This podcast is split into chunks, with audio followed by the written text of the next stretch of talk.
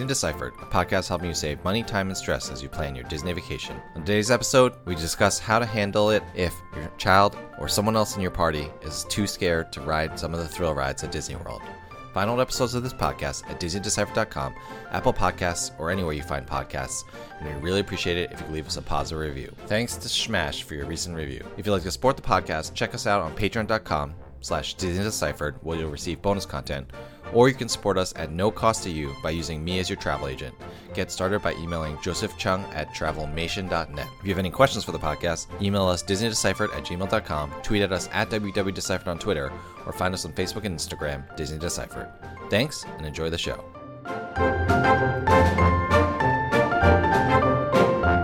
Hi, I'm Joe from As the Joe Flies. And I'm Leslie from Trips with Tykes. Welcome back to Disney Deciphered. So, on today's episode, if you listen to any of the episodes when we discussed our June trip, you will know that both Leslie and I have had kids at various phases in their lives be afraid of the thrill attractions and even some of the regular dark ride attractions at Walt Disney World. So, we thought we would dedicate an episode to some tips that we have for how we have dealt with our kids. And of course, we would love to hear how you have handled your kids at the different phases in their lives as they've been anxious about various attractions or, you know, just a little bit scared and on that border of where the fear is fun and when the fear is traumatizing for life. But uh, before we get started on how not to traumatize our kids, Leslie, hopefully we haven't traumatized our patrons and we have a couple new patrons to thank. That's right. Um, welcome to new patrons Lynn M and Alex and C. We really appreciate your support. And if you're interested in getting our bonus content and supporting the podcast, you can go to patreon.com slash Disney Deciphered. I think uh, it'd be useful to start by discussing the real categories or things that can be scary for little or, you know, bigger kids. We can break down Disney attractions that are thrilling into I think three types: roller coasters, screen-based rides, and drop rides. Unless you have anything you think uh, I missed there, Leslie. Yeah, that's true for the thrill rides, and it's definitely as we get into it going to be interesting to see that some kids are totally fine with one kind of thrill and totally averse to other kinds of thrills. So you need to sort of like think of those categories in your mind. And like you mentioned earlier on, Joe, I mean, it's not just the thrill rides that kids are often scared of. I mean, often the dark rides at Disney parks can be a little bit creepy. So, sort of some of the ones that are kind of like the classics, kids really freak out about. I know a lot of toddlers and preschoolers, especially, sometimes just really don't want to go in a ride vehicle that goes into a dark room. So, keep that in mind as well. I actually never had that problem, but um, I'm having the thrill ride problem for real with my youngest. Yeah, we definitely have the dark ride problem. And now, even though my son is into thrills, he still has a dark ride problem. He wanted to go on Tower of Terror, and I was like, uh, I don't think so. And I started describing to him, and he's like, okay, I'll skip it. But Guardians of the Galaxy Mission Breakout in Disneyland, that will work well. So, Tower of Terror, combination, dark ride, and drop ride. Also, RIP Tower of Terror sign, which they took down today as we are recording. So sad. Very sad. Very sad.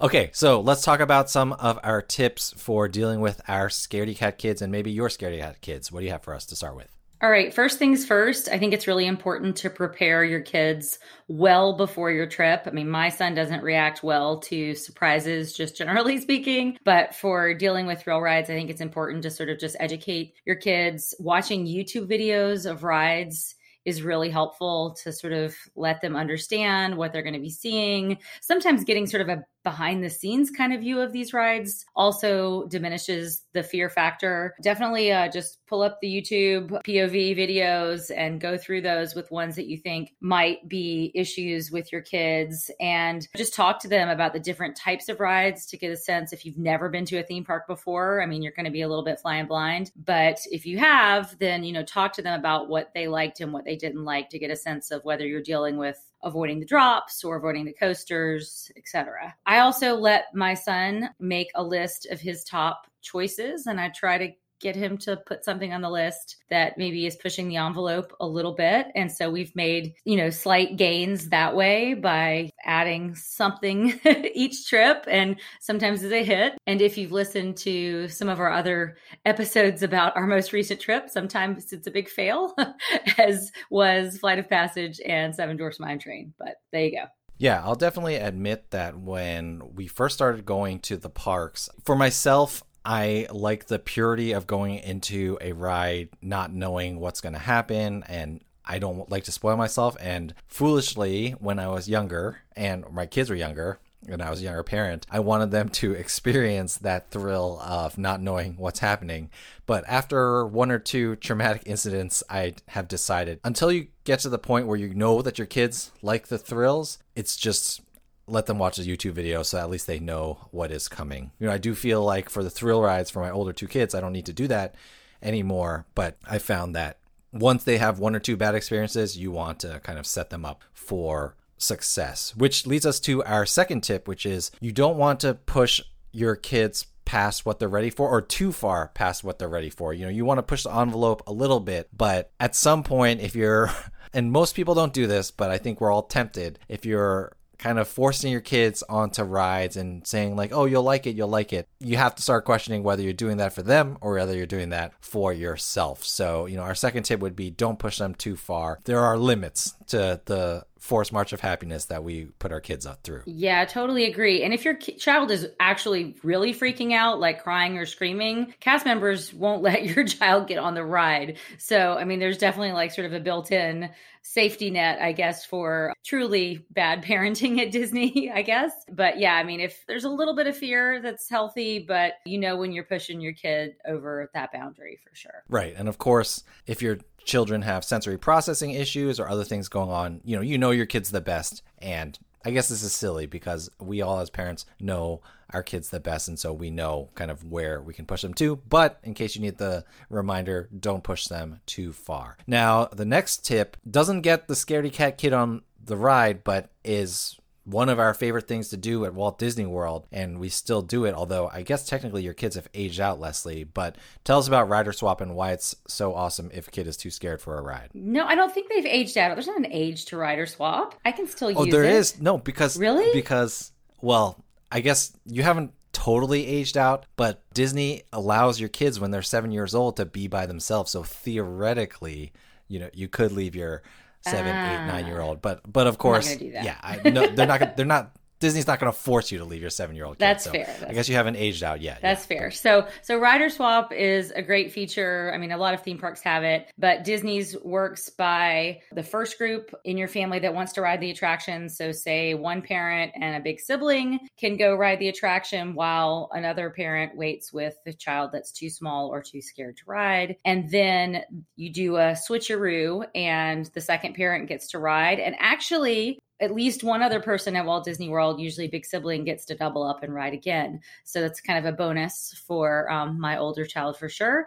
But the second group gets to go in through either sort of a back entrance or if there is a lightning lane through the lightning lane so they don't wait in line twice. So it's a nice little bonus. You know, it can be used in conjunction with the first group using a lightning lane as well. So you can dodge both waits if you have Genie Plus or paid lightning lane for an attraction. Unfortunately, Walt Disney World has made it so you can only have one extra guest in the rider switching party. So we've said this many times. Uh, if you're a family of four, you're all set. But if you're a family of five, one of the, if you have two kids who ride the first time, one of them won't be able to ride the second time. For a rider switch, if you're not sure who to ask, Normally, there are separate cast members who are setting that up. If you don't see them or you're not sure which ones are which, just ask any cast member near the attraction and they will direct you to where you need to go. Now, when you are not rider swapping and when you are introducing your kids to more and more thrilling rides, we suggest that you start easy. And so we just wanted to give a list of the attractions to start with. Now, we broke down the thrill attractions into three types. And so I'll start with the coasters. The most simple roller coaster to introduce your child to if you want to see if they're down with roller coaster type thrills is Barnstormer. That is in the back of Magic Kingdom in New Fantasyland in the circus area. That is a 30 second roller coaster. It's really fast. It's not super thrilling if your kids can handle that. Some kids love that and they'll go on multiple times, especially later in the day when there's no line. But if your kid doesn't like Barnstormer, they're probably not going to like coasters in general. Now, moving up from Barnstormer, what would you suggest next to, you know, up the thrill by a level? So I'd next suggest either Slinky Dog Dash in Hollywood Studios or Seven Dwarfs Mine Train in Magic Kingdom. Both of those are a slightly higher step up, and both of them are very smooth coasters. So I think a lot of kids sometimes are shocked by, you know, especially at say like a Six Flags or something like that, just how rattly some coasters can be. It kind of like hurts your brain. And so these are very smooth, so you won't get that effect, which is great. And it's more sort of turns and then some smaller drops, but not like completely, you know, straight down kind of drops. So I think that's a great way to ease a lot of kids into it. Now, at Disneyland, a good suggestion is Goofy's Sky School. That's at Disney California Adventure. That is a short coaster with a lot of pauses in the middle. Uh, it doesn't go too fast, so that's a good one to start your kids on over there. And I would say the last test for your kids is Big Thunder Mountain. Of course, if they can go on Big Thunder, they can pretty much go on anything, but that's probably the last one you want to inter- introduce them to. I would say Space Mountain is probably for younger kids the most intense one because you can't see where you're going and maybe we throw in guardians of the galaxy cosmic rewind there as well but uh, big thunder you know that's kind of I, I would say that's the final test for your kids to be ready for all coasters. It's so funny that you say that, Joe, because my son will do Big Thunder. I mean, reluctantly, but he absolutely hated Seven Dwarfs Mine Train, and I couldn't get him on Slinky Dog Dash. So go figure. Well, the one thing that we know that almost all kids can agree on is Barnstormer is the easiest. So you could start with that. Fair point.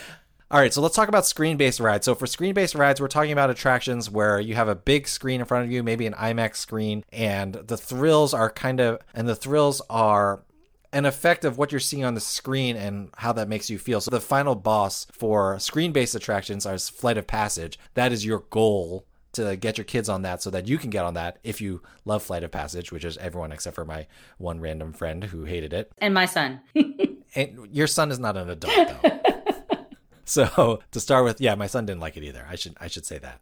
But uh, to start with, I think Soarin' is a good introduction to screen-based rides. Soarin', the I think the trickiest thing about Soarin' is it feels like you're very high up in the air. So you are throwing in that fear of heights as well. So that might make things tricky. But what other what other screen-based rides do you think uh, kids can start with to try?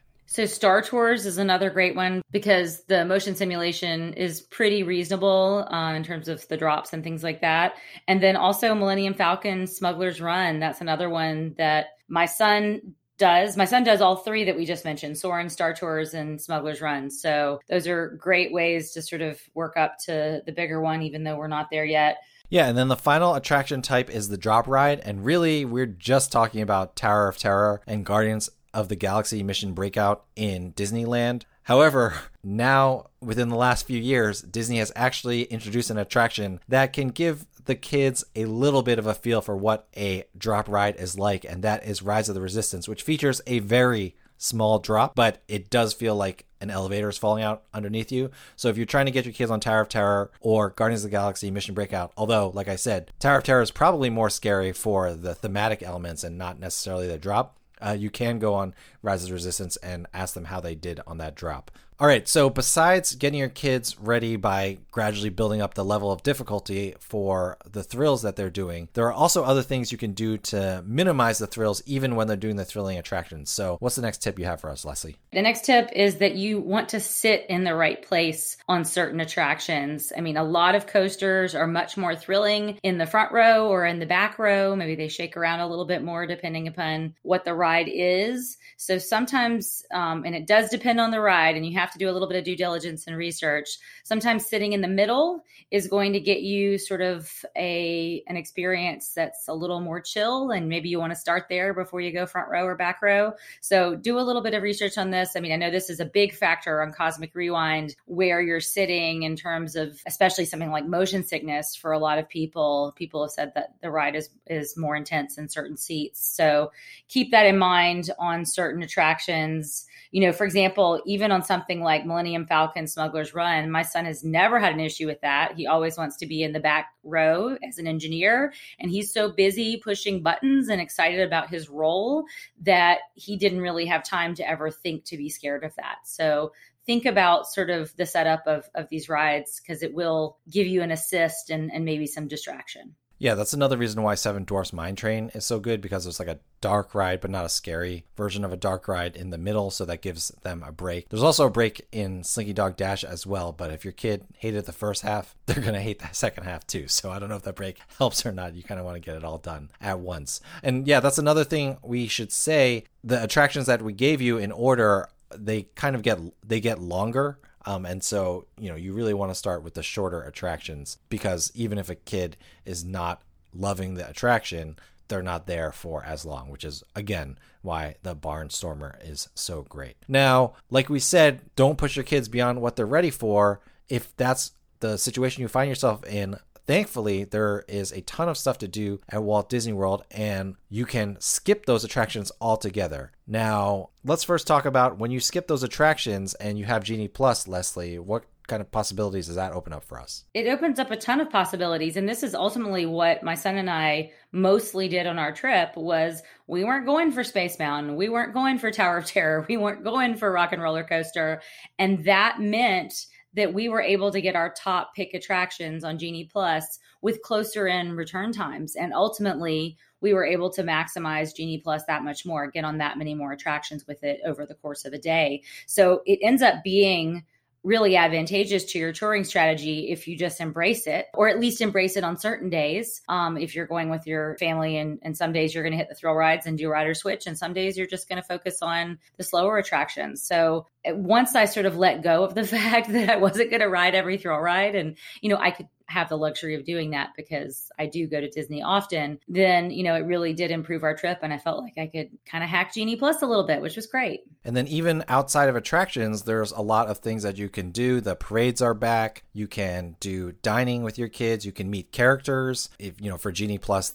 that helps you to cut all the lines for the characters that aren't Genie Plus. So that is great. You can also just uh, enjoy depending on which park you're in, the streetmosphere and the entertainment they have, or you can go to some of the shows that they have, like Festival of the Lion King or uh, even Hall of Presidents if you need some air conditioning. There's, I think, what we love most about Walt Disney World is it's not only about the thrill attractions, and you can have an amazing time, even a week at Walt Disney World, without having to even step on one thrill attraction with your kid. And that's what is one of the best things about the park. So, we have tried to be pretty balanced about not pushing our kids too far and not you know forcing them into things that they're not ready for they won't enjoy but who are we kidding? Sometimes we still do that. And if you are in a situation where you really want to push your kid to go the extra mile, where the devil on your shoulder, what's your suggestion, Leslie, for how to do that?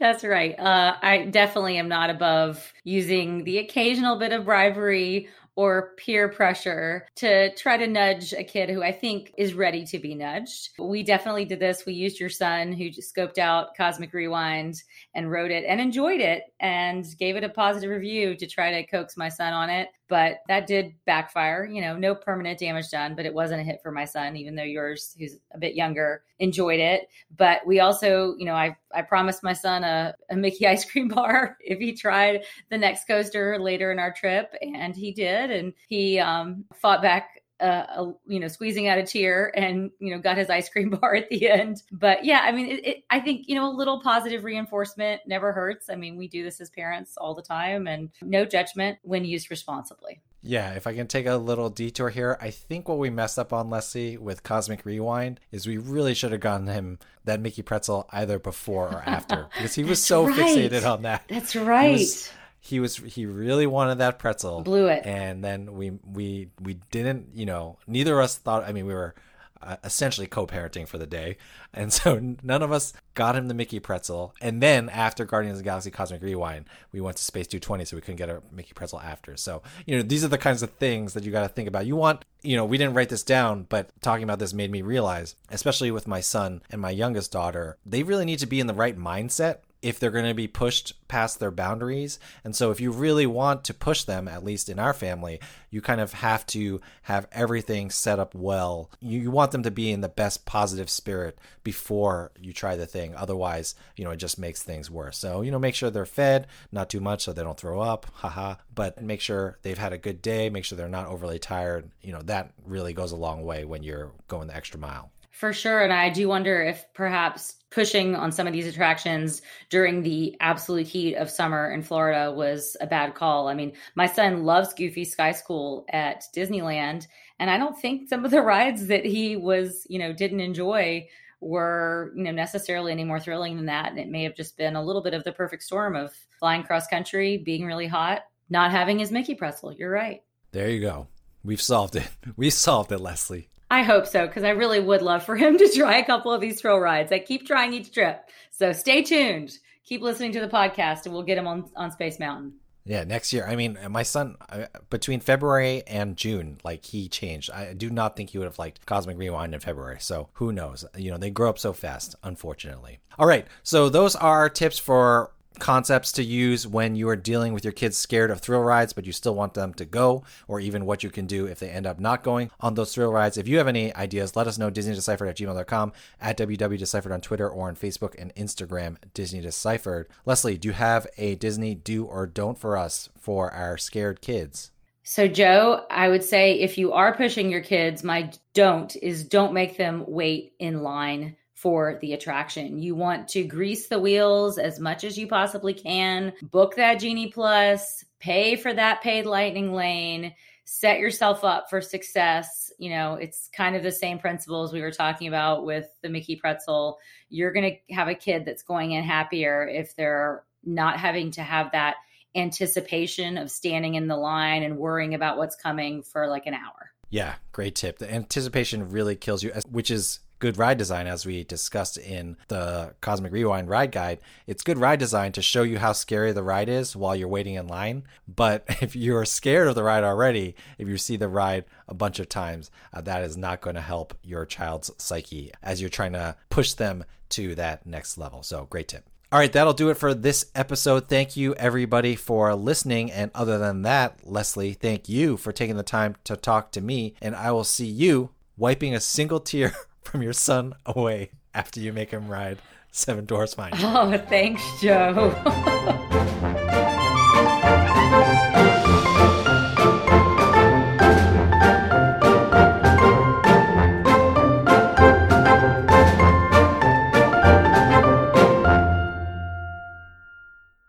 Mother's Day is almost here, and you can get her the most beautiful time tested gift around a watch she can wear every day for movement. Whether mom's into classic dress watches, rare and refined ceramics, or tried and true bestsellers, Movement has something she'll love. And right now, you can save big on the best Mother's Day gift ever with up to 50% off site wide during Movement's Mother's Day sale at MVMT.com. Again, that's up to 50% off at MVMT.com.